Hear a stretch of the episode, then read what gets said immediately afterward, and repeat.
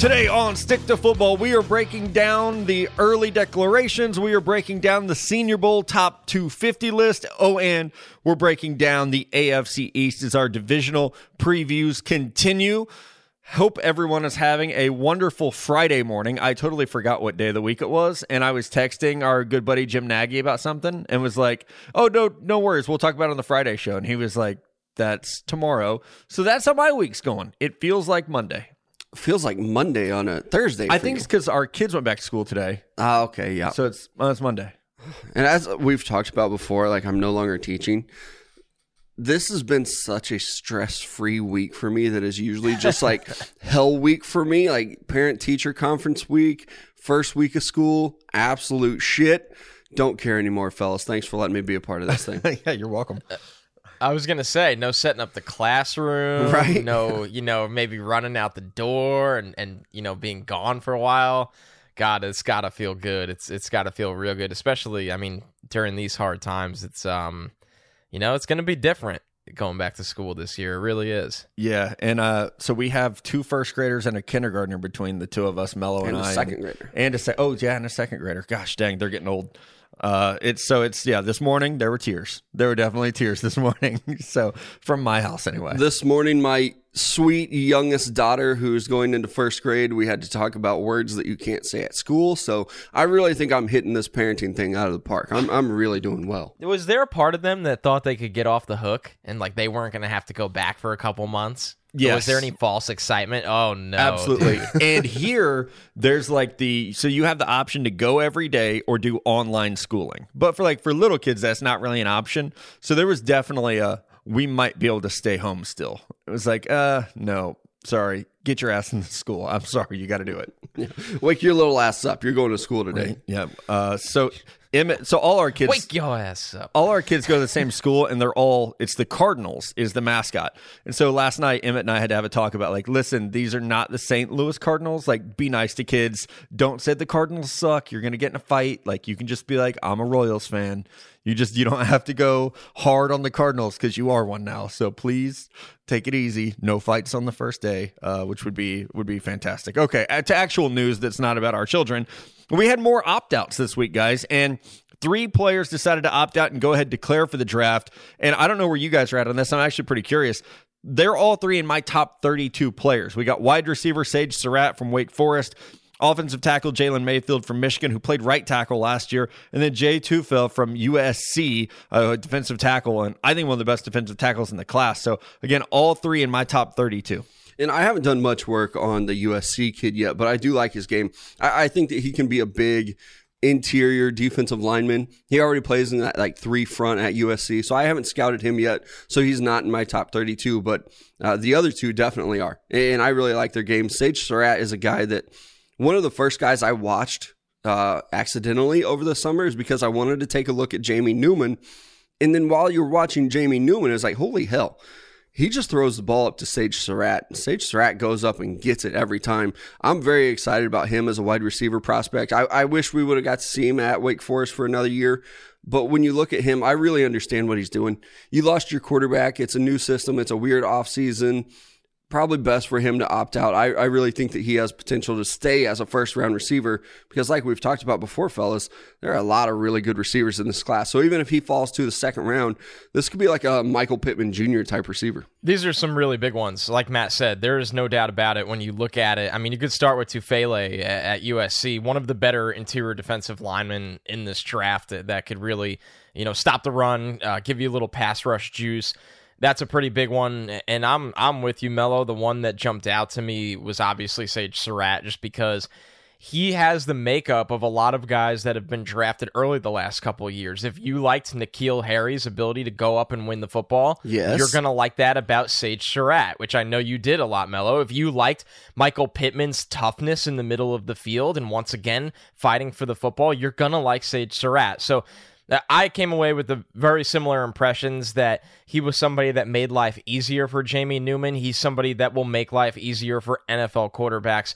I'm a really, really big fan. And obviously, Jalen Mayfield could actually be the one that's drafted the highest of these three. And I think he also might take the most projecting out of these three because this is somebody that was a you know, 13 game starter at right tackle as a true sophomore last year. That's a young player, and he did a hell of a job. And, and I actually, I'm a big fan. I think he'll be a first round tackle. But once again, that that's not the biggest resume, right? We've seen tackles make different jumps at different stages of their career. Uh, I think Andrew Thomas was a guy that played very well very early. While you look at somebody like Mekhi Becton, he came on pretty late. So you just never really know how tackles will develop. But for Mayfield, he will definitely be in the not the top offensive line in this conversation because I think you look at Penei Sewell and Wyatt Davis, but he's going to probably be in that top 50 or first round conversation. And there's so with with Surratt and Mayfield specifically, these are two very good players at two very deep positions. And so normally I think you would look at those and be like, oh, like Sage Surratt, this is the dude. But in a wide receiver class that has Ja'Marr Chase and Jaylen Waddle and DeVonta Smith, like that gets muddied a little bit. And the same for Jalen Mayfield. When you have Penei Sewell, when you have Dillon Radunz, when you have Sam Cosmi, like Alex Leatherwood, there's a lot of really good tackles, at least as prospects. So I, I often wonder with guys like Mayfield, and this is like a just a being like thinking out loud thing when I see guys like that, is, is it better for you that you came out and we didn't get a chance to see your question marks exposed? Or would it have been better for you to play another year? You know, I always go back to Connor Williams, Mello, who at the University of Texas, everyone loved this guy preseason. Number one tackle preseason, scouts loved him. And and then over the course of his final season at Texas, those question marks got exposed a little bit. He also suffered an injury, but it was like, gosh, actually the play strength isn't there and he's a little short armed. Had he not played that last year, he might have been drafted quite a bit higher. So would Jalen Mayfield, probably not going to have the size questions like we did with a, a guy like that, but uh, at three at six five three twenty. But it, I think this year is going to be unique in that of did this not playing help or hurt you for the year because and I don't think there's an easy answer. You know, it's like every team's going to look at this differently. But with Sage Surratt, um, I didn't have I didn't get a chance to go full pro comp on him yet because I was trying to watch him yesterday. But I will say Jalen Mayfield's game against Penn State worried me a little bit. That Penn State front was very, very good last year. And I, I, think at some point this year, or I know at some point, we'll be talking about Shaka Toney, their 6'3, 250, just athlete that was playing left defensive end and going against Jalen Mayfield a lot. But I do think that game, you could look at that and say, like, gosh, this guy who's basically lining up in a nine technique with all this speed was giving him a little bit of a rough day. The entire Michigan offensive line had a pretty rough day, though. I mean, you could say the same thing looking back last year. Those Iowa tackles, it's like, oh, you watch that Penn State game that, that was a rough game. And I do wonder about Jalen Mayfield. Uh, he did play right tackle for two years. I wonder about him switching over to left tackle. I don't think that's a big move. I, I don't think it'll be difficult for him, but it is something that we haven't seen him play before. And we've seen a lot of guys be knocked for being a right tackle type. Uh, last year, I, I don't think that we got caught up in that uh, kind of narrative. But I think this year maybe we could. We could be looking at these guys like a Jalen Mayfield and saying he never played on the left side, and that could hurt his stock. And as we have this conversation right now, guys, and I don't really feel this way as much with Surratt, but maybe with a guy like Mayfield, we might see a couple tackles in the SEC, ACC this year that you go, wow, what a year. Where, you know, we're saying, hey, Mayfield's probably in the top 40 right now guys rise, man, each year, and you could get knocked back a round or two this year from not playing. And I'm not saying, you know, I mean, what was he going to do, right? Like, it's, I right. mean, the Big Ten canceled. They came out and said they're not changing that decision. But when it comes down to it, you know, things can change if we actually have college football this year in three gigantic conferences that pump out NFL talent each year. Yeah, yeah. those Notre Dame tackles are going to get to play in the yep. ACC. Uh, Jackson Carman at Clemson, you're right, Connor. Like there's a lot of guys who are going to have tape out there this year, and with more tape and you play well, your name's going to go up the board. So it really sucks for some of these guys in the Big Ten and in the Pac-12 that they're not going to have that chance really.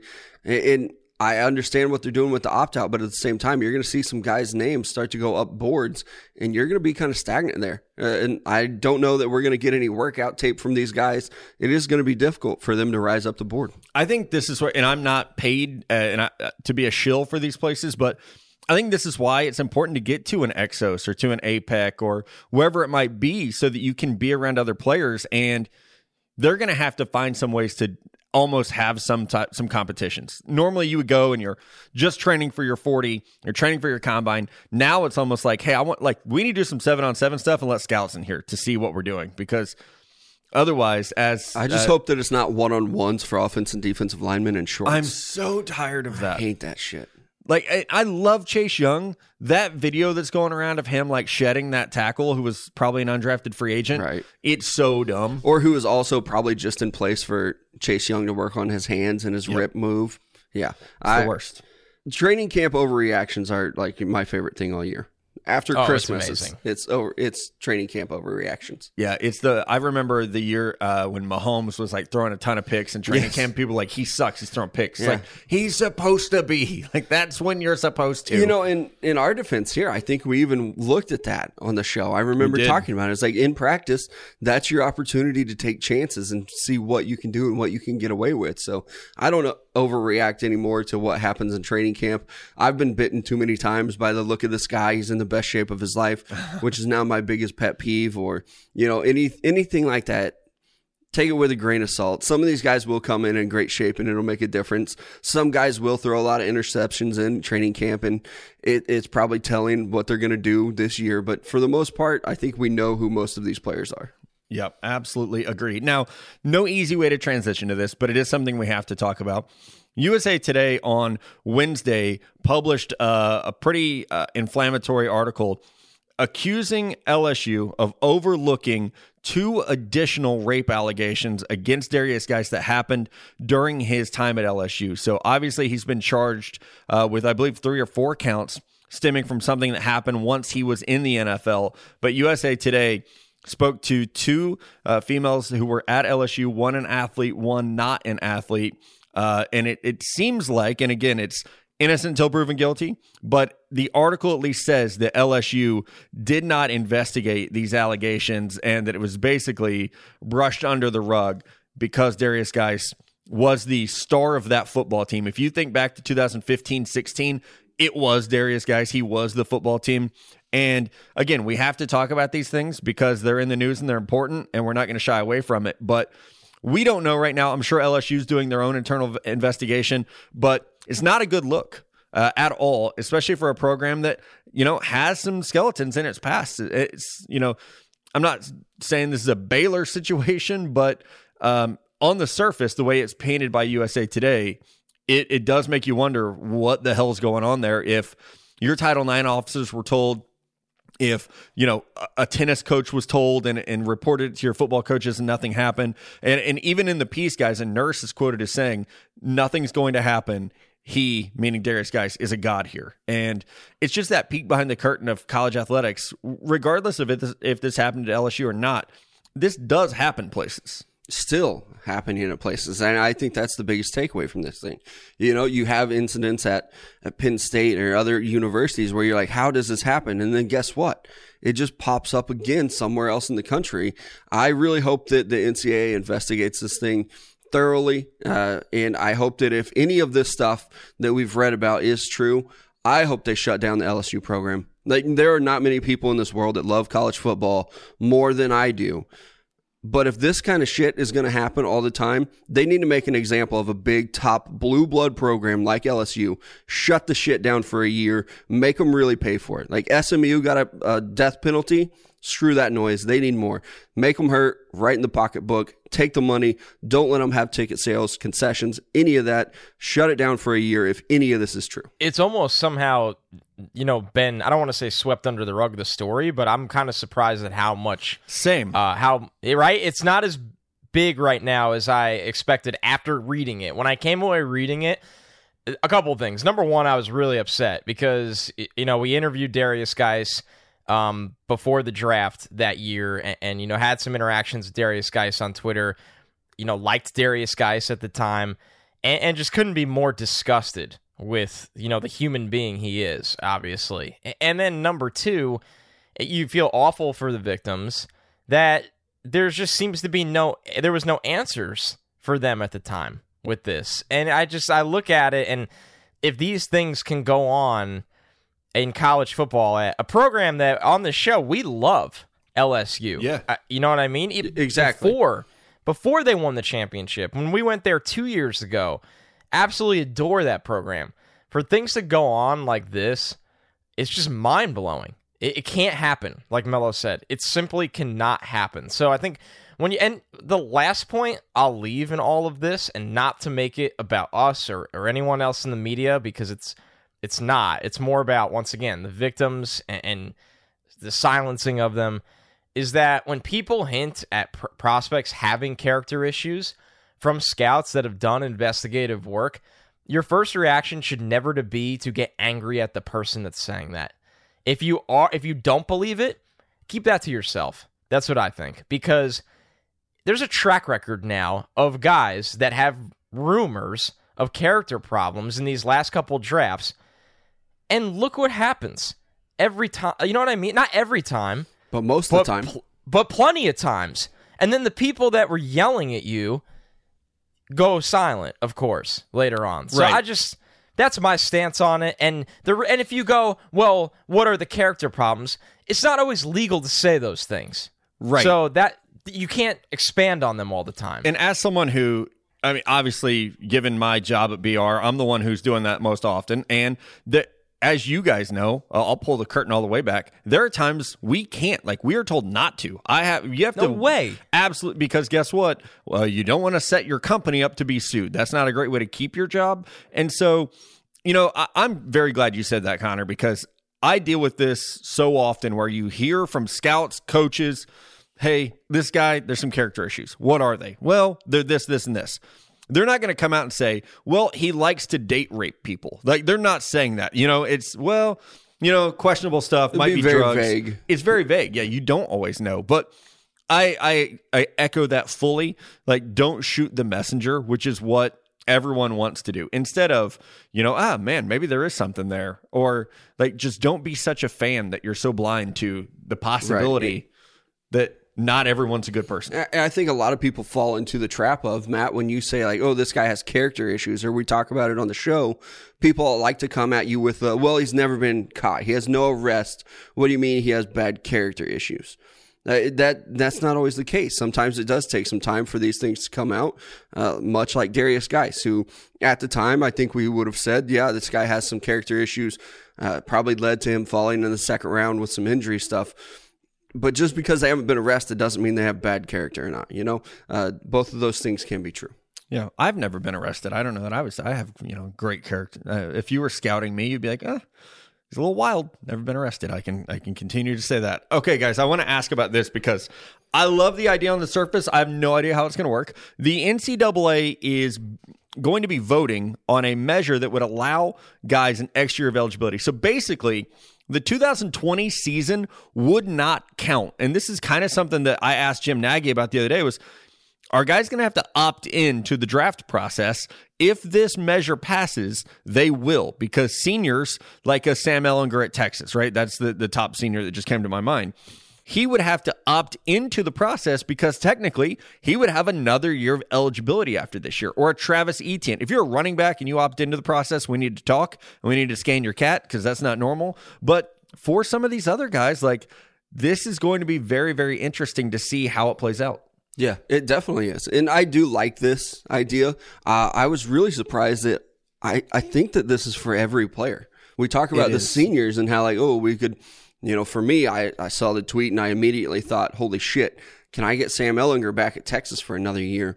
But essentially, you could get all these guys coming back. You could have your entire team return if that's the way that this thing shakes out. I like that the NCAA is doing this and they're being a little bit progressive, at least uh, for once in their life.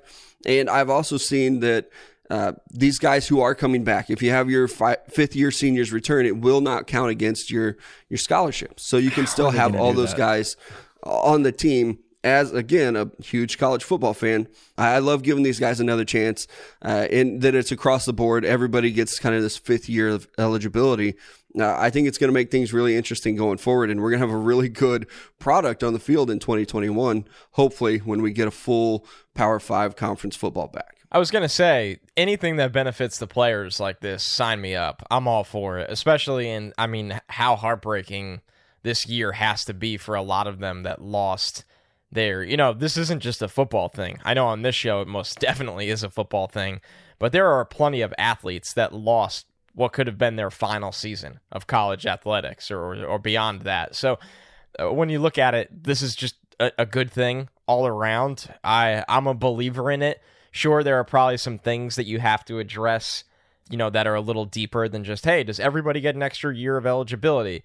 But I think overall, it's nice that this is being discussed and seems like a realistic possibility. Yeah, man, it it would be fun, and it would be great for those guys that need this because it's not just about Trevor Lawrence and Justin Fields and and Penei Sewell.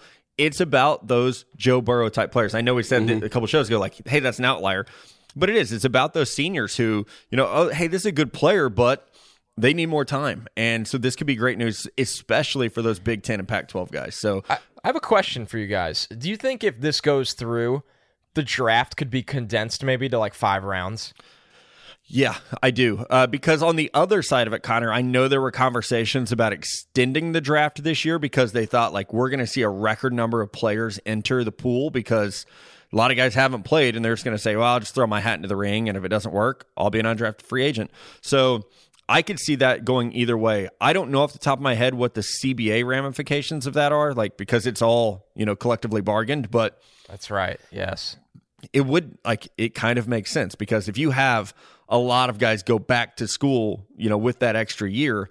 I mean, that affects the Senior Bowl, affects the combine, it affects, uh, and then it affects the draft. I and I hope that they do something with the players where it's like the NBA draft, where you can declare for the draft, you can kind of go through the draft process, and then allow these guys to return to school. Because one of the arguments has always been, well, you have these scholarship limits on each team. If the NCAA is willing to ignore that for at least a year, and, give these guys the opportunity to That's go right. through a little bit, you know, feel out the draft. How's it working out for you?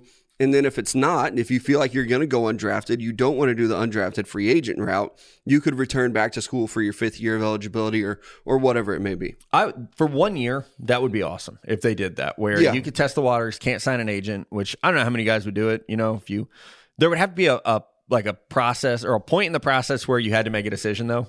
Right. Like, well, no, shoot, because it's the idea is if you go undrafted. So I don't know. I think so you could questions. do it though, where you could push it down the road and be like, "Hey, you have till April first. April first, you've got to decide: are you coming back for the fall semester, or are you declaring for the draft officially?" But if scholarship numbers aren't a thing, then then it doesn't really matter. Then Alabama's getting all the five stars. And we did see it, but we saw a couple guys even this year. I think there was the two punters that decided like super late in the process that they were going to go back to school, and the NCAA let them. So maybe we are going to start to see some of that loosen up too. And personally, I'm here for it. I, I think that these guys should get that opportunity. And now to our last bit of news before we break down the Senior Bowl top 250 list and get into our AFC East previews, guys. Sean Payton is recommending an NFL postseason bubble, and I freaking love it.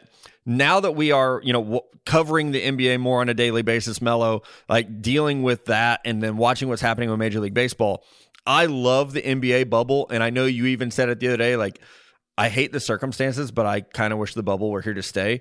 An NFL postseason bubble would be freaking amazing. I just I want to find my way in if it happens. Oh, I love it. I love the bubble, and I did say it the other day. Like I'm here for it, and I know that the players hate being away from their families, but I love seeing the players interact with each other after games. And maybe in the football world, there's a little bit too much testosterone for that to actually happen. But I do love that the, the NFL and Sean Payton are looking at a postseason bubble. Uh, I think it is going to be difficult to get through the season without any COVID uh, outbreaks like we've seen in baseball. Uh, but if you can do it for the postseason, if you can say, let's get everybody healthy for the postseason, you don't want something like COVID holding the team back. You don't want a Lamar Jackson getting COVID and then not being there for the Ravens. That drastically changes that team. And I think that there are a lot of hub cities where you could look at it like the NHL. Not going to pretend I know what's going on over there in that league, but with their hub cities and how they're doing it, you could just run across the, you know, South. Arizona, Dallas, Atlanta, New Orleans. There are a lot of big cities that have the means to host these teams. There are enough hotels, there's enough practice facilities, you have the indoor stadiums. I really think that this is something that is going to work for the NFL, and I, I do hope that they do this. And I'm glad that it's being discussed already because you have to have the realization that we just don't know what's going to happen in that part of the year, right? December to into January, and then into obviously the you know the finale in February. So when you look at it like that, it's good that this is being discussed. It's great that somebody like Sean Payton, who um, you know, obviously is is highly respected by the entire league, is the one recommending this. I know Philip Rivers actually said on a call, "Hey, what if you know a quarterback tests positive a week before a playoff game? Like, what what are we gonna do?" And, and I think that kind of opens some eyes, right? Like, if you have you know somebody go down on the somebody go on the COVID list during the regular season, it's awful. It sucks but it is the regular season. I, I mean, right. you're talking to somebody that roots for a team where his quarterback went down with mono for three games last year. So I've literally, you know, seen what happens in the AFC Championship. You can't have that risk. You absolutely cannot have that risk. So sign me up for the postseason bubble. Uh, like you said, Mello, the players don't want to be away from their families. Maybe you can, you know, have since it's a more condensed period of time, their families go in the postseason bubble with them things like that. I think this is much more realistic. And it's a month, like at most, it's a month. I think that's that, exactly right. And I say that as like I'm barely making it to three o'clock today without my kid, but like it's a month, and so even with that, if it's okay if your family comes with you, two weeks before you guys are in isolation, you're testing, and then you're able to go. I, think there are ways to make it happen. Uh, I would be again. I just want to stick to football credentials because that would be amazing. To be in the bubble for a month with those guys covering football, yes, that is my heaven. Let's take a break. When we come back, we are getting into it. It's the Senior Bowl top 250 list. We're going to break it down position by position. The 2021 Senior Bowl uh, figures to be a little bit different than anything we've ever seen before. And as we had on the show uh, Tuesday, Jim Nagy broke it down. They are excited about a particular football Jesus playing quarterback at Clemson who is on track to graduate in December. And Nagy was kind enough, as we record Thursday morning, to give us a peek at the top 250 list that'll be coming out Thursday afternoon. So definitely follow the Senior Bowl on Twitter. If you're not already, you're missing out on a great experience. But also, just so you get news updates like this, a top 250 watch list. I'm going to immediately cross check my list with their list, so it's super helpful. But a lot of good players uh, who are on here. And let's start with that football Jesus. Trevor Lawrence, uh, again, on track to graduate in December. That makes him Senior Bowl eligible. And a lot of people would roll their eyes and be like, why does Trevor Lawrence need the Senior Bowl? Well, because Justin Fields and Trey Lance exist. And we can look at Trevor and say, if there's no football this year, he would be the favorite to be the first pick or the favorite to be QB1.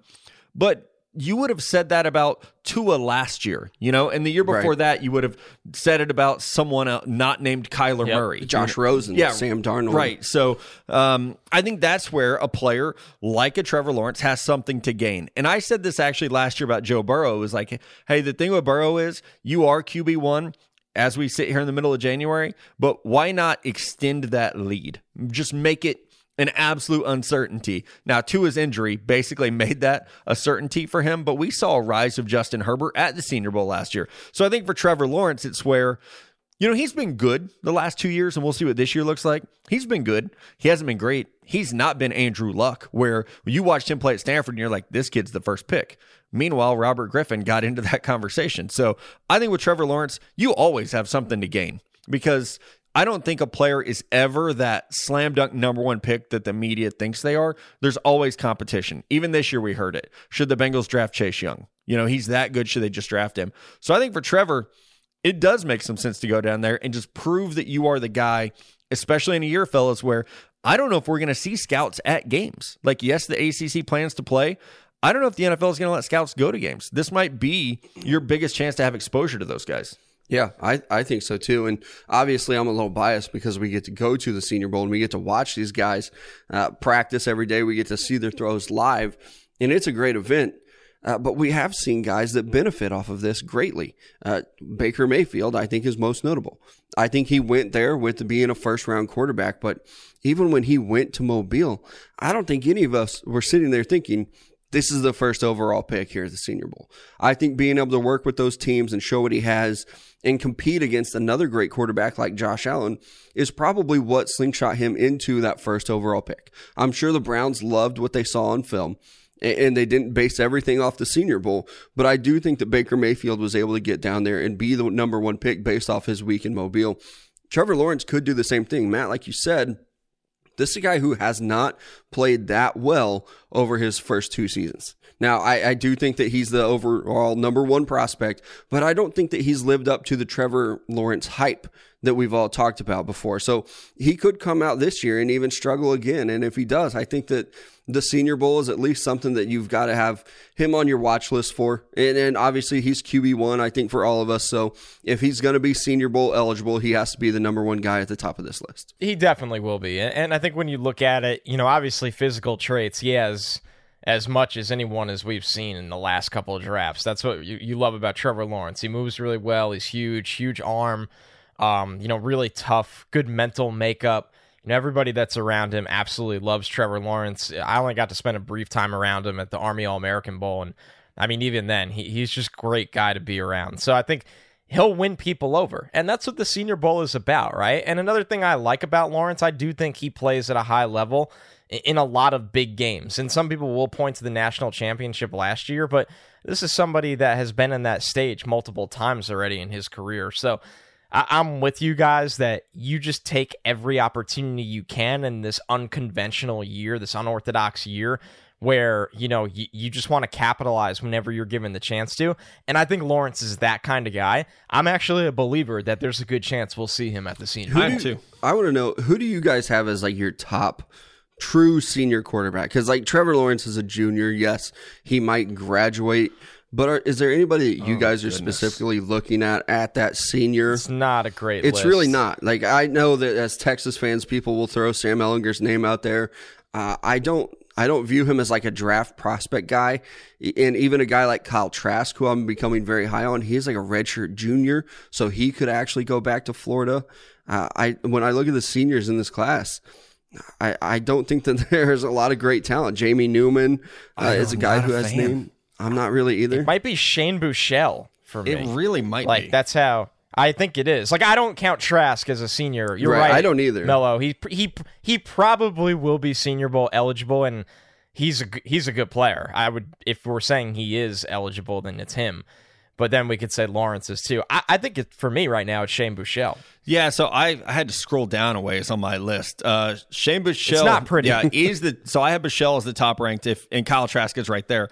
I like Sam Ehlinger, but I do think that, that you have to know what you're getting. You're not getting a like you're almost getting a Taysom Hill, yeah, but not that fast. You I, know? I, I think that he's going to be a guy who's drafted maybe maybe even pretty high, uh, like a slower Jalen Hurts. Even. Yeah, yes. Like if he comes out and throws the ball well this year, but I, I, I don't know that he fits that even that mold of quarterback that we want to see in the NFL. I know that quarterbacks are getting more mobile in the NFL, but I don't know if I see it from guys like Ehlinger or I'm a- Kellen Mond might be a guy who could have a good year and really rise his name up the board. I'm a big Ehlinger believer as a human being. You know, and like he's a good football player.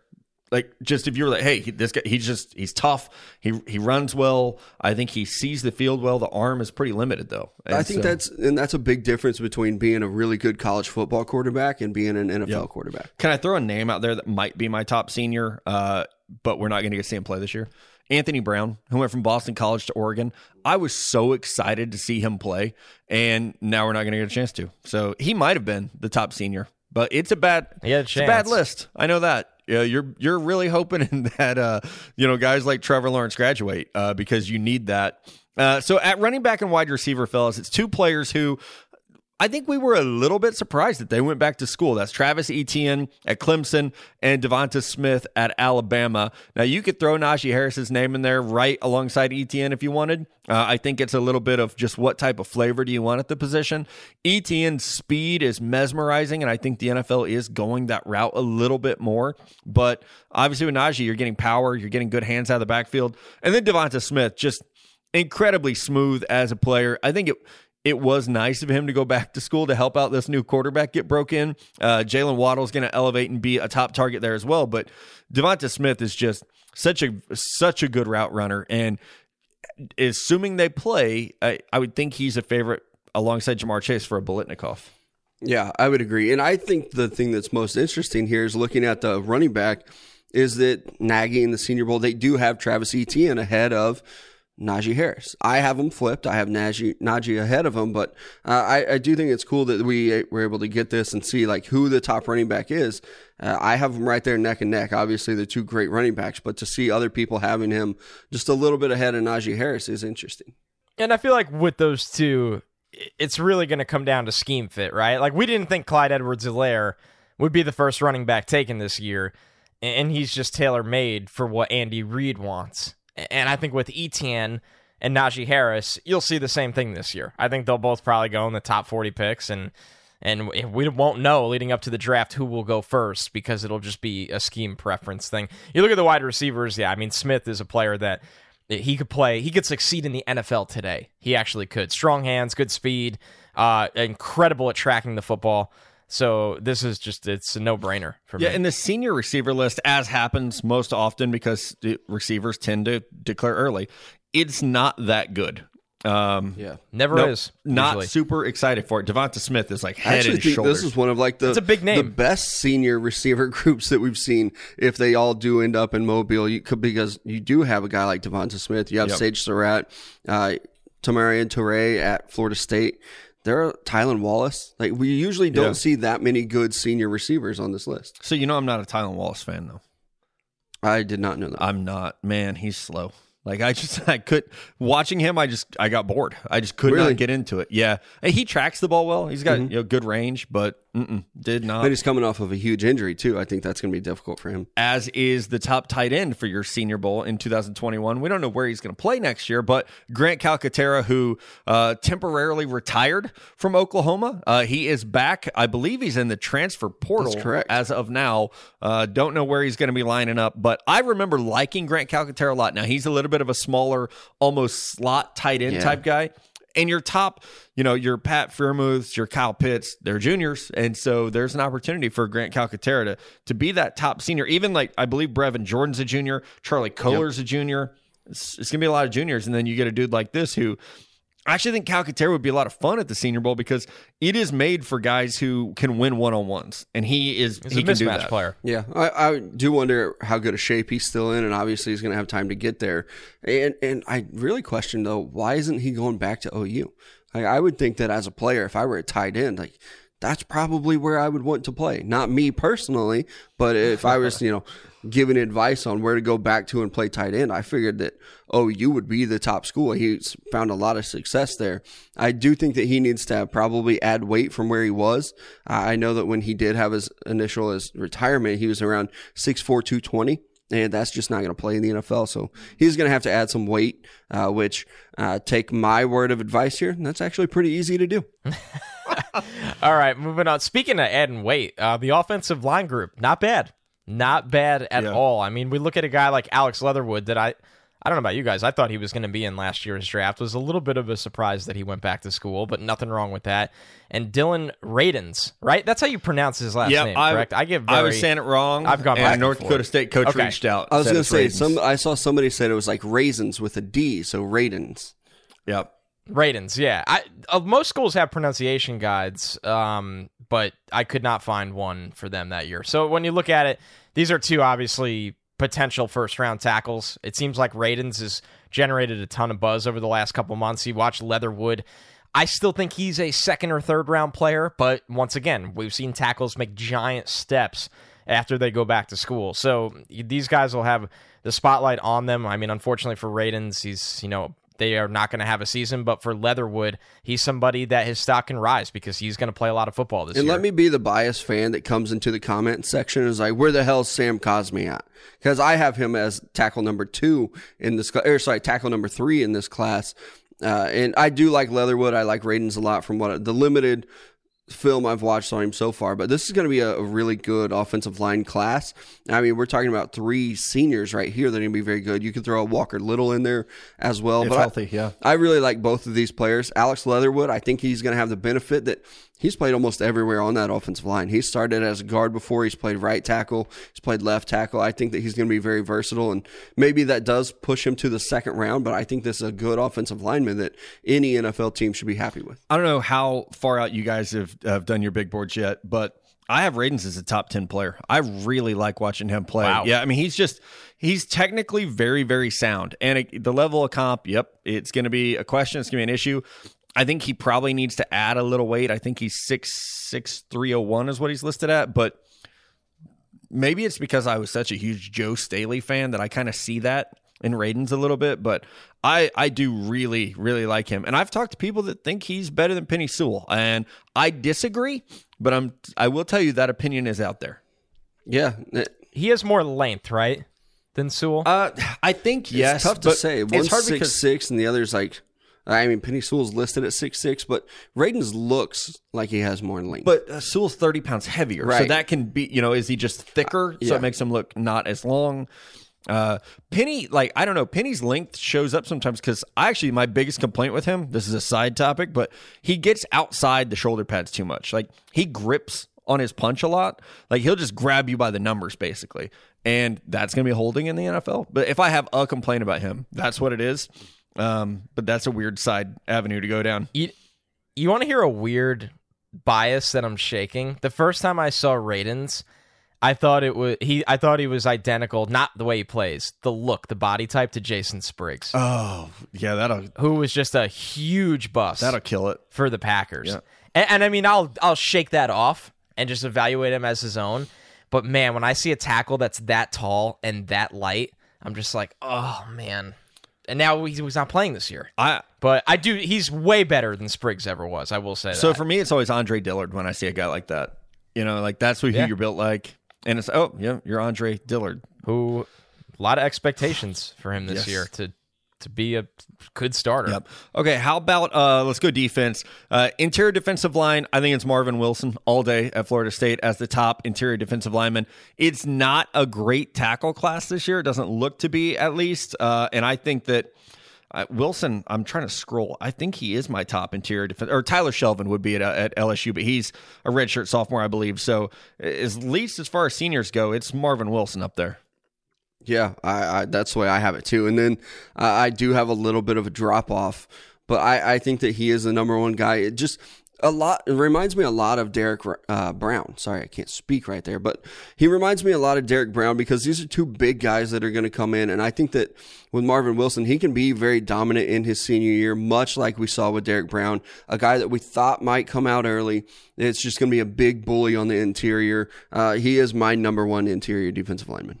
And he was somebody that, and obviously I know the ACC still plans to play football, and Marvin's obviously a guy that you know is a team leader. He wants to play. He was somebody I thought could have opted out, and it would have been okay. You know, I kind of know what he is, right? Like, don't really see him his stock going down anywhere.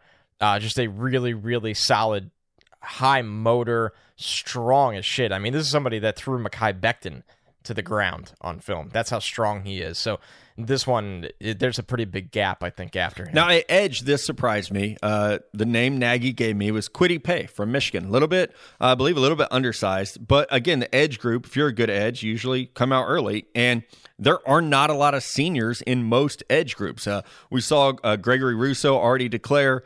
Um, I like Carlos Basham Jr. I think he's just a very, very good athlete. I think he might be a little short, but Kwity Paye from Michigan coming in here. Uh, maybe this is, is Nagy's Wolverine bias. I don't know. I, I actually really like Kwity Paye as well. I have him listed as a defensive lineman. I know that he plays defensive end for Michigan, uh, but I think that he's a guy who's probably going to have to play with his hand in the dirt. I have him listed at 6'4, 277, but he was also on Bruce Feldman's freaks list. Uh, he's going to make some noise uh, when it comes to combine testing and anything that he gets done.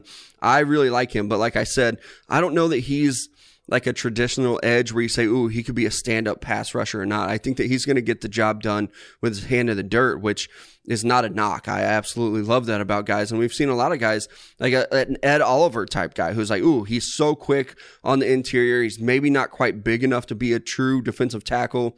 Probably don't want to play him with his standing up. So that's kind of where I'm at on Kwity Paye. And I apologize. I said undersized. That's because, yeah, uh, that was him. That's where I had him listed too. Is where is he going to play? a Yeah, he's a tweener. But uh, as you said, that freaks list, um, he would have clocked the fastest three cone at the 2020 planet combine. Earth. Six three seven three cone. So you want short area quickness and burst? Good God.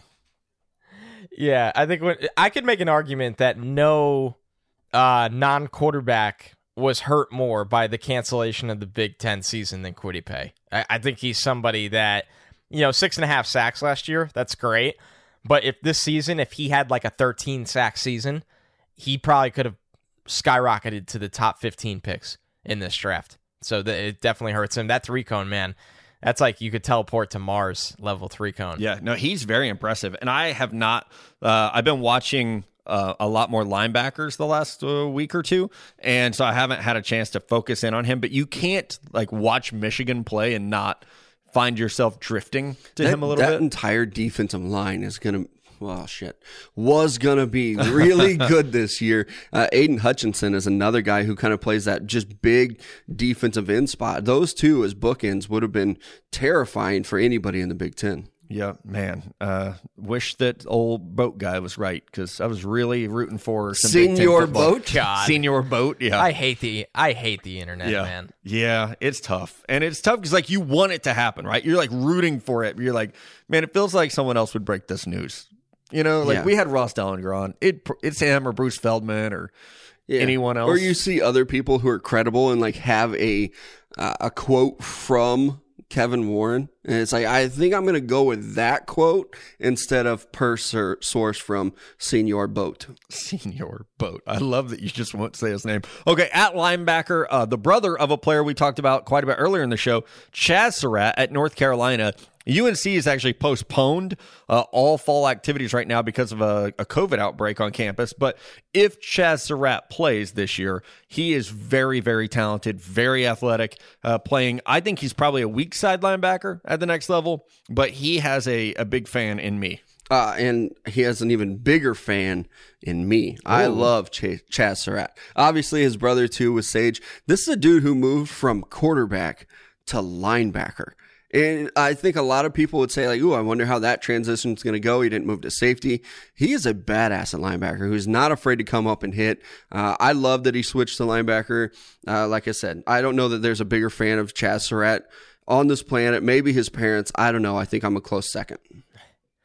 Good genes in that family, man. I'll tell you that right now. Talk about athletes. And I'm pretty sure I saw our good buddy Jim Nagy say on Twitter that he was undecided on if Micah Parsons was the consensus top linebacker in this class. That's how much he liked Chaz Surratt. So he's going to be on everyone's radar very, very shortly. And having a Senior Bowl opportunity is is this could be somebody that once again skyrockets because the versatility he has in his game is. Uh, I won't use Isaiah Simmons as a player because that's not what he is. But when you want to see versatility, Surratt has And it. he only has one year at linebacker. I think there's the crazy thing about him is he did make that position move. So if Nagy's eyeing him for the Senior Bowl, I think that'd be a really good opportunity for him to come and prove, like, yes, I know how to play linebacker. I can do this. It's not just you know a one year thing or whatever, two year thing. I- I'm really looking forward to him. I hope we see him in Mobile. I had him at 40 overall and thought like, oh, this I'm high on this guy. Uh, So I have him no. lower on my board than you do, but I'm a bigger fan. Okay, well that's good. I was like, am I crazy over here? All right, how about the secondary uh, corner from Penn State, which they just churn guys out on defense right now. Tariq Castro Fields. Corner another spot. If you're good, usually leave early. Uh, I think we saw last year Damon Arnette stayed and was a first round pick. I don't have uh, Tariq Castro Fields that high, but I am a big fan of his. I think he has the speed, the reaction time, and I do think the length is there that's good enough that we could be looking at a starting level corner. It, the thing for me with him is uh, where's Shaun Wade at? I, I have Shaun Wade way up there. I mean, I Is think he he's a top senior? level. I think he's a redshirt junior. Yeah, I don't think he's eligible. Oh, okay. So they can't say. Yeah. Oh, okay. that he's, he's probably one of those guys. Yeah. Okay. That makes more sense because when I saw the corner, I was like, wait a second. Uh, so that makes more sense. Okay. But Paulson Adebo is a senior, so having Castro Fields over him, I know Adebo's coming off an injury. That one surprised me a little bit. Yeah, I think Adebo's starting to become underappreciated a little bit because of that injury. He went from like way too much hype, which I'm probably partially guilty of uh, this time last year, to now just being completely forgotten about. And he's a good player, man. I think both Stanford guys are that way. Uh, they you know suffered through some injuries last year, but when you look at Walker Little and Paulson Adebo, they won't have that chance to bounce back. But hopefully, those are guys that we can see at the Senior Bowl who are are ready to go and can re raise their stock up. I know that we've both had those guys, or all three of us have had both of them in the first round in some of the mock drafts and things that we've done. Yeah, and I actually like Walker Little a lot, but again, coming off an injury, so and now we don't get to see him play. Thank Right. you, Pac 12. Now I'm going to try not to butcher this man's name because he's a hell of a football player, and I don't want him to kill me. Washington safety Hamsah Nasirildeen. Got I think. I got it. He is a stud, and this is a good safety class. We've talked about this before. Uh, I'm a big fan of Jevon Holland at Oregon, Andre Cisco at Syracuse, uh, Caden Sterns at Texas, and then I think you have to put Dean in there as well. A six four, like he has everything you want. Probably more of an in, in the box guy, 6'4", 220. I really like watching him play. Yeah, I like his tape too. And I know that sometimes people uh, don't like the language that we use on this podcast. So this is where I'm going to say earmuffs.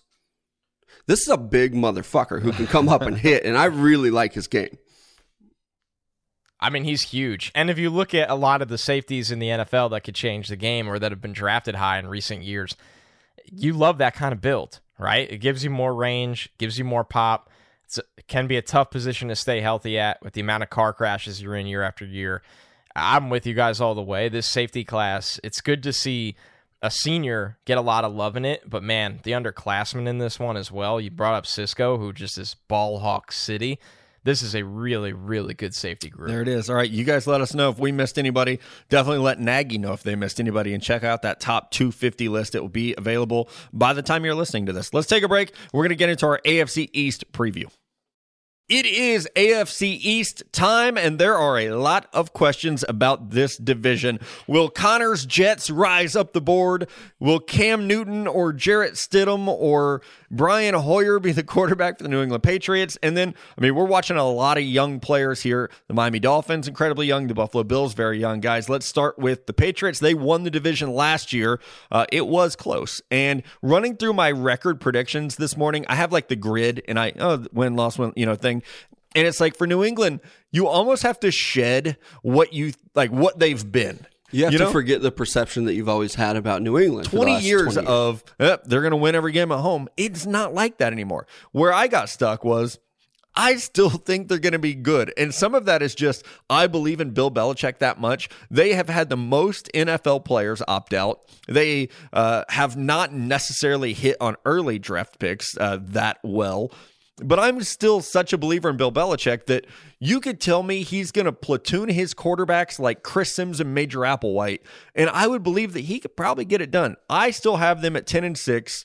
My breakout player, I'm going with one of those rookie tight ends they took in the third round, Devin Asiasi. He fits so perfectly what this offense like was before Brady became Brady and just took over and they really catered to him and he was changing everything in the line of scrimmage. I think if Josh McDaniels goes back to his roots, we're going to see these young tight ends play huge roles and Asiasi is the one that I like a little bit better. See, I almost put Dalton Keene as my breakout guy too. I really like both these tight ends and think that they're really good fits for what New England wants to do, assuming, like you said, Matt, that they're going to kind of get back to that traditional two tight end set.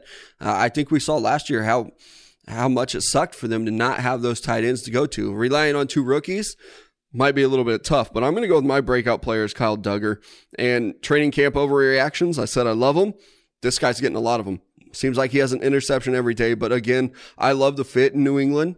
I I find myself with New England still kind of overrating them. I put them at nine and seven, but looking at this roster, this could be a six and ten team. Uh, I'm gonna I'm gonna stay with nine and seven, uh, but I do not have them winning the division, and I don't think they'll make the playoffs. No, it's because you believe in Bill Belichick. I, I think we're all guilty of that, right? I looked at this team and I'm just like, man, I could not be more underwhelmed and still have them going ten and six. I think they do win the division. I think both them and the Bills will finish with ten wins. I just think the tie could go to New England. Either way, I think it'll be very, very close. Breakout player for me is Chase Winovich, and boy, do they need him to be a breakout player. They need something on the edge from one of these young guys. I think Winovich will bring it. I really do. I think he's ready to take on that kind of role. And I think for New England, you know, they're a team that doesn't need to draft an edge pass rusher in the first round to find success. They've been really good at that in the Bill Belichick era. So Winovich, breakout player. Think he, you know, maybe the sack numbers won't be anything crazy, but I think he'll consistently generate pressure uh, from the edge. And why I think this team goes 10 and 6, I actually believe in Cam Newton. Do I think he'll be MVP Cam Newton? Absolutely not. I don't think that's fair really to anyone, especially with a team that now has questions on the offensive line, some questions at the skill group still lingering, and N'Keal Harry definitely needs to be kind of shocked that wasn't your breakout player there, Mello. Uh, I think when you look at it, you know, N'Keal Harry is a guy that needs to make an impact. I think Cam Newton will do enough where this team does continue moving forward and wins 10 games. It, it, with N'Keal Harry, like, I'll pat myself on the back here. I had him wide receiver one. I just didn't like what I saw last year out of him. I really thought that he would take to this offense uh, quicker than he did, and he didn't. So that's why I didn't have him as my breakout player. I do think that they're going to rely heavily on these tight ends in New England, and I wonder how much uh, we can see N'Keal Harry get on the field. I, I hope that he lives up to the hype that I built up around him, though. So I almost put Jarrett Stidham as my breakout player just because I, I truly don't know who the quarterback is going to be there. And Yeah. it could be Cam Newton. It could be Jarrett Stidham. It could be both. I do know that you cannot read or hear anything Bill Belichick says and trust it. I was going to say, I thought I also saw reports that, you know, obviously the media is very limited on what they can do this offseason, but I think the Patriots were even saying, like, you cannot tweet out who's running first string with us. I know Like, the they won't Packers let did that you. too. Yeah. Yeah, and I think the Patriots were another team to do it. So, uh, question for you guys, though, who do you think starts week one for the Patriots? I don't know. Well, I think it's. I'm not even questioning it. For me, it's Cam, I don't know. but he just needs to stay healthy. And I'm going That's, Jarrett which has been a Stidham. problem. I truly don't know. And so much, so much of it goes to like the playbook and stuff. Like Cam came Right. in late and there's this abbreviated camp. So you would have to, and this is like no disrespect to Cam. I think you would just have to cut your playbook down a little bit. But maybe they do that and just say, you know what? Good luck stopping us. We're running like QB power and a lot of, you know, misdirection and I don't know. I I trust whatever Belichick does. I know that. Maybe I should say Brian Hoyer, just so we each have a guy. Uh, okay, that wouldn't surprise me either, though. uh, how about this team? And this is who I have winning the East, the Buffalo Bills. I think what we saw last year from Sean McDermott and Brandon Beane's team was exceptional. You add Stefon Diggs, you get Tre'Davious White playing this season, which is huge for them. I'm going with a 10 and 6 record, same as my Patriots prediction, but I think the Bills win the division. And my breakout guy, I wanted to say Josh Allen so badly, but my last impression of him was the playoff game, and I can't do it. So I'm going Tremaine Edmunds, who was actually my top linebacker uh, in that uh, was it 2019 draft class. I was a huge Tremaine Edmunds fan. I think we started to see it last year. He started to play really well. He's just young. I think this is the year that we see him step up, become that leader in the front seven, and the national media recognizes who he is. Yeah, I really like his game as well, and I really like the Buffalo Bills. This is the team that I have winning the division this year. I they went ten and six last year. I like the pieces that they're bringing in with a Stefon Diggs. I, I like that they're returning a lot of guys too. So I think this is a team that goes at a minimum ten and six. I, I really like them in the AFC East. As far as my breakout players go, I'm going to steal Ed Oliver. I think that he came in with a lot of hype, obviously as a top pick got on the field a lot, but still only had those five sacks. I think that he finds a little bit more comfort this year going into year two, and he can break out and be a top performer for that amazing Buffalo defense. I have the Bills at 10 wins uh, as well here. I think if you look at them, you know, second place, I do think they're going to finish behind New England. I think the Bills will be back in the playoffs. Um, the problem for me is I think this is one of the best rosters in the entire AFC. I- I'm just not the biggest believer in Josh Allen being a consistent quarterback where they don't have letdown weeks here and there. I mean, when you look at the roster on paper and the coaching staff, this is a team that should win 11 or 12 games. But I do think they'll have a couple stinkers from Allen. I, I really do. And I also have a concern about him staying healthy with the style, the brand of football that he plays, which is I commend it. It's I respect how tough he is. It's absolutely reckless at times, and I'm glad he cut out the uh, the Allen leap last year a little bit because that is a quick way to die in the NFL. But I mean, he's still a guy that runs a lot and takes some pretty big hits. The breakout player for me is Dawson Knox. Uh, I loved Dawson Knox that year in the draft. I think we saw some flashes last year. You know, the hands have to get a little bit better. I think he's a hard nosed blocker. Man, I, I'm not saying he's this guy, but if you can get him to be your George Kittle light in that offense, where he's a guy that is a great run blocker, can do things after the catch very, very well, that would be a big boost for Josh Allen in this offense. And, and once again, I believe in this staff, I believe in this roster, and that's why I have them at 10 wins. Yeah, I believe in the defense a lot too. Like, uh, it's not It's a ton unit. of big names, but I do like that defense and just the. I'm a Sean McDermott fan. I, that first and foremost. Right. Last year, the Jets finished a, a shocking, sneaky seven and nine, third in this division. Uh, I'm not. Don't don't compliment them. Uh, I'm Don't not. pander to me. I don't want your sympathy. I'm not expecting the same thing this year, guys. I have them at five and eleven. Uh, my breakout player, I'll go with Patrick uh, Onwuasor I like him. I liked him in Baltimore. Never really got a chance there to be the guy, but I think now that CJ Mosley's opted out, uh, I, we have an opportunity to see an athletic, rangy young linebacker who just needed a chance to prove himself and was kind of at a backlog. But man, I just I love Sam Darnold so much. I, they've not done him any favors, and some of it is you you're limited on draft picks every year. That has to be the priority going into next year. But then even when you look at the defense, it's like, oh my god, like uh, and right. I, I liked a lot of the draft picks when they happened, but you kind of look at the defense and you're left scratching your head a lot. So many young players would have to step up and play out of their minds for them to have a better record than last year, honestly. So I think they could be a better team with a worse record. Yeah, I'm not in love with what they're doing either. Sorry, Connor, but I think you probably agree with me. I like what they've done on the offensive line. I, I wish they would have surrounded Sam Darnold with some more weapons. Uh, I Frank Gore, love the guy, but I don't think that he's going to be getting it done anytime soon. He's getting a little old. You're you're number one target is probably going to be Denzel Mims, who is a rookie, or maybe the tight end too. But my breakout player, I am going with Sam Darnold. I think that he played very well when he was healthy last year, and obviously a setback from mono.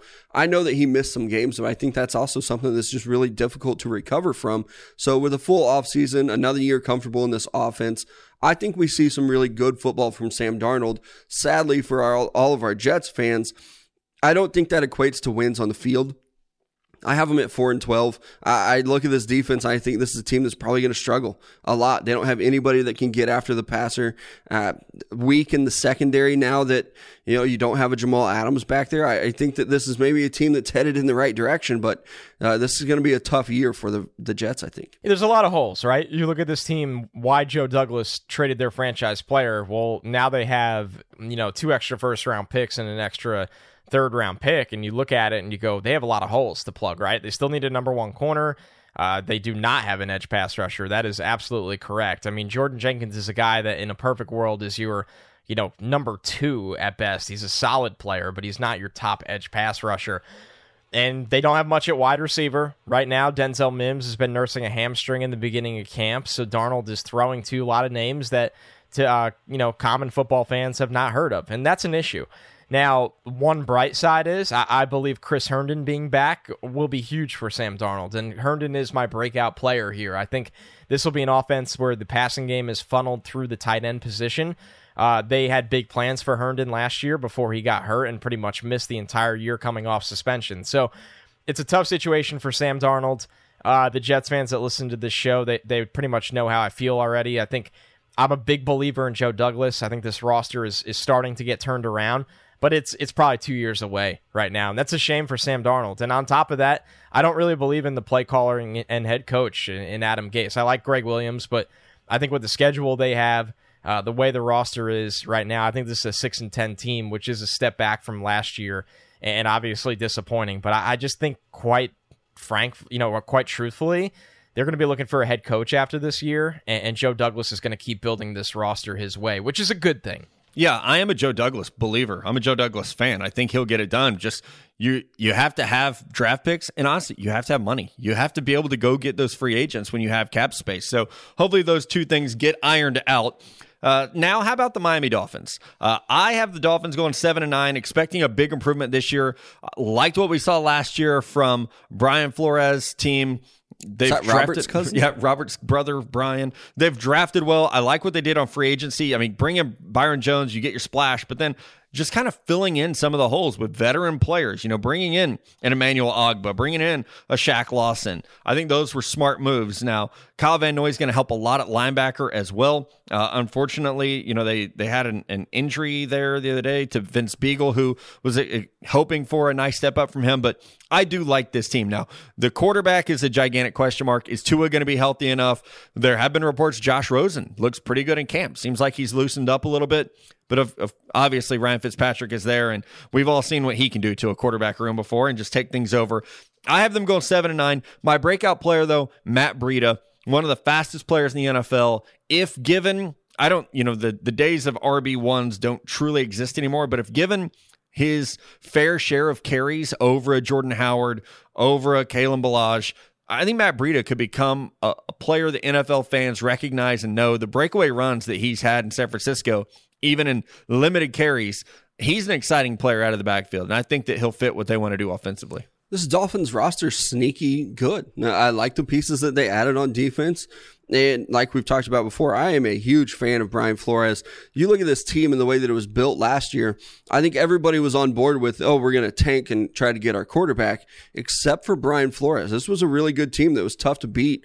And now they've added a lot of veterans on the defense. Obviously, Tua at quarterback. I don't know how early we see him play. I don't know if we see him play uh, much at all this year.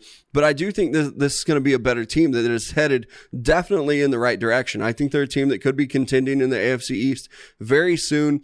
Looking at that schedule, though, it's going to be pretty tough. You got some tough teams on there. I have them at six and ten. Uh, but this is a team that I would be very excited about. I know we have a lot of Dolphins fans that listen to the show, and they were kind of a team that took over with so many draft picks last year. I, I really like what they're doing, and I think Mike Gesicki, a guy who's I've always been a big fan of, I think he can have a big breakout year. I think that he was kind of on the verge of it last year. This is a great athlete at the tight end position. With some injuries at wide receiver, with some guys that are coming back from injuries as well, I think you can look at him and say that he could be a top tight end, specifically in the AFC East, if not in the AFC in general. And I'm a believer in the Dolphins, their organization going in the right direction. I still think this is a team that's that's a little bit far away right now. I think they're this division's split in half for me. I think you have the Patriots and the Bills duking it out to win it. And I think you have the Jets and the Dolphins pretty much in the same place right now. I have the Dolphins going 5 and 11. I think my concern, my biggest one is after a good year with a team, Ryan Fitzpatrick when there's expectations the following year always bottoms out. He did it with the Bills, he did it with the Jets, he'll do it again with the Dolphins this year. I would like to see Tua I mean, I'll stand by and I'd love to see Josh Rosen hopefully improve. Like you said, the signs out of camp have been great. Uh, not going to put all my eggs in that basket again right now, but I'd also like to see the offensive line be ready if you are going to put Tua back there. So I understand why they're in a tough spot, why they're so, you know, sold on going into this year with Fitz as the starter. I have my questions with this team. Uh, you know, some that are similar to the Jets. They don't have an edge pass rusher right now, in my eyes. They have a lot of guys that could stop the run. Shaq Lawson, Manny Ogbah. They lost Vince Biegel already, somebody that would have been okay at getting after the quarterback really good corners, but it's a lot of pressure on those corners when you don't have a great pass rush or really any pass rush up front. Uh, the offense, the skill players, it could be better, right? This backfield, it's okay. The offensive line, it's still not good. They lost wide receivers from opt outs right now, and Allen Hurns and Albert Wilson. But the breakout guy I'm a believer in is Preston Williams. I think he could be a number one wide receiver. He's coming back from that injury after huge flashes last year. I think he can really be a big piece with DeVante Parker in this group as the number two. So that's something to be excited about. I think Brian Flores and Chris Grier really have this going in the right direction. But like I said about the Jets, the roster still feels about two years away. Yeah, Dolphins are real young on that offensive line, and that's something that whoever's back there is going to have. Uh, they're going to have some fun because they're, they're going to learn on the job. All right, let us know. This is a great time to leave that Apple Podcast or Spotify review. Let us know who you think is going to win. And don't be afraid to leave your draft on draft questions, which we're going to answer when we come back. All right, it is draft on draft time, and because we've been long winded today, we're going to take a couple and then we're going to save some for the Tuesday morning show. So definitely listen to the whole goddamn thing so you can hear your question. All right, Micah McDonald wants to know Gruden has been upfront right away about Tanner Muse playing that linebacker safety hybrid. How do you think he fares in the AFC West in that role that essentially had Raider Nation falling in love with Isaiah Simmons? Not comparing the two, just the role. I think the AFC West badly needs that, Micah, because think of the tight ends there, man. I mean, on your own team, you have Darren Waller, but you have Travis Kelce. you have Noah Fant, uh, you have Hunter Henry if healthy. You need that guy who when the Chiefs go with like this and the, the Broncos can do this now too. When they run 11 personnel, but that tight end such a big mismatch, you need someone that oh wait, I can I have to stop the run, but I have to cover. I think that is super valuable whether it's an Isaiah Simmons or you know, we'll see if Kenneth Murray can be that for the Chargers or not, but I think Tanner Muse the athleticism's there. It's just can he play with the discipline to not get over aggressive? I think that was one of the biggest issues at Clemson. But uh, as far as athleticism goes, it's all there for him to excel in that role. And this is a guy they took in the third round. And I think with this hybrid linebacker safety, uh, I think a lot of people are starting to go in the direction of a linebacker that's really good in coverage instead of a safety that can come and play in the box. Uh, even the you know the Kansas City Chiefs have their Dan, Dan Sorensen type guy. I like what Tanner Muse can be to this team, and I think when you look at the AFC West, much like Matt said, this is probably a, a, group of tight ends that are the best out of any division in the league. You have to have a guy that can come in and shut them down. Uh, the Denver Broncos, I think that they're a team that could really target Fant a lot this year. Darren Waller uh, is a guy that he's going to get a look at in practice at least, but Hunter Henry with the Chargers, very good. And Travis Kelce, uh, I know that Tyreek Hill's very good. Travis Kelce is the number one target on that team. And I think that if you can take him away, that would be very helpful for the Raiders. And Tanner Muse is the guy that could probably do it. I mean, there was a reason they took this guy as early as they did, right? I mean, I thought Tanner Muse was going to be a day three player that that really gets going on special teams early. When they take him in the third round, that means he's going to have some kind of role, even if it's a rotational role in this defense. So, you know, Micah is spot on with this question that, you know, th- they obviously have plans for Tanner Muse to at least be that third safety, to be a rotational guy, uh, somebody that can be a matchup kind of player. Now, I think the learning curve is going to be a little bigger than you know people want to realize. Once again, what I saw in film from Tanner Muse was somebody that's super athletic, super hard nosed, would be just perfect as your rookie special teams player. I think in coverage, the overall awareness right now, I don't know if it's on an NFL level where I want him out there running with Travis. I mean, like you said, Mello, holy smokes, the tight end groups in this division across the board, all four teams it's super, super impressive. It's a lot to ask of a player like Muse right now. I believe I had Tanner Muse as like my 17th safety. It was pretty. Yeah, low. I didn't have him. Admittedly, I didn't have him in my top 200 players. and I had him um, listed at linebacker, so I didn't even have him at yeah. safety. Yeah. Now I'm sure he'll he'll outplay where I had him ranked because I I believe in uh, Mayock, but I, I just thought it was a little bit early of a pick where the expectations should be tempered. Yeah, the athleticism so much jumped off tape. Yeah, it's like, oh my, how do they have Isaiah Simmons and this guy? Uh, it almost seemed not fair. Okay, I lied. I had him at 161 overall, so he barely made my top 200. Okay, I had to check because that seemed low. All right, next question uh, for you guys today. Two actually comes from RB. If you had to choose one music artist or band's music to play during games when your favorite sports team plays this season, who would it be and why? So, one band every Texas game, every Jets game, every Royals game, I there there are some good options. I have to pick Metallica because the the catalog is gigantic, but also it's they almost like spanned a couple different genres. Like it was like the hair metal days, then they got kind of alternative. That's what I have to pick. And I thought you were going to take my band, Rage Against the Machine.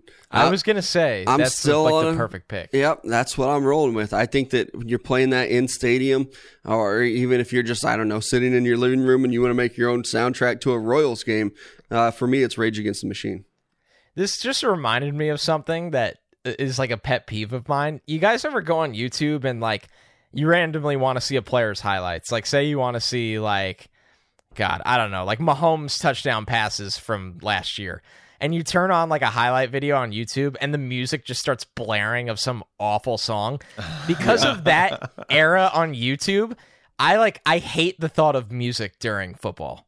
Like not at a stadium, that's different. Like I love kickoff music and like uh, when I played sports, I loved putting together warm-up tapes for our team, like things like that.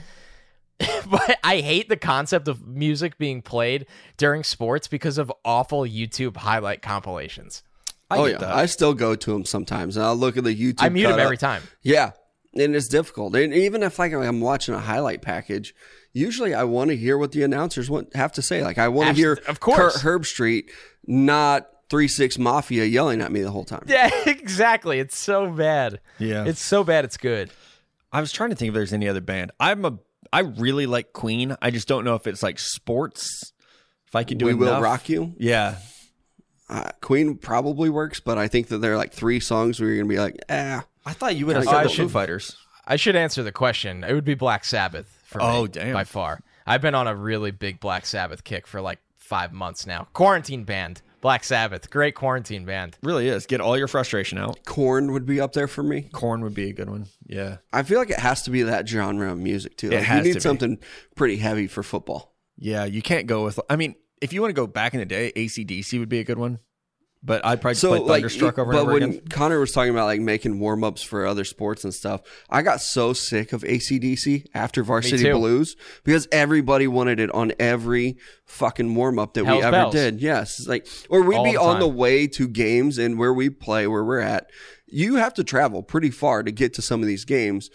And guys would be like, hey, coach, can we put on ACDC on the bus if no one talks? And the coaches were always cool with that. So I've heard so much ACDC over the years that I like them. I respect them. Great band. I need to go a couple more years without hearing them until I can, played out. yeah, get back to the ACDC thing. I, I respect that. I, I kind of got I get that way with bands. Where it's like, yeah, I'm kind of over it. Uh, Garth Brooks is my one. Like every bar in Joplin, Missouri, overplays Garth Brooks. So it's like, okay, I'm good.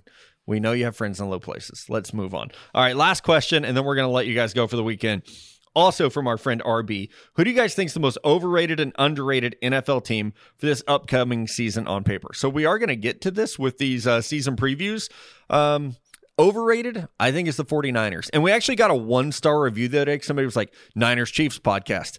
I'm a Niners fan. I don't like the team that they've built. So if we talk about the two teams that were just in the Super Bowl, I'm Yeah. sorry. That's kind of what we have to do. We're going to talk. I talk was gonna say, I don't what? I don't Like, get that. Like I we love your guys' reviews. We love your feedback.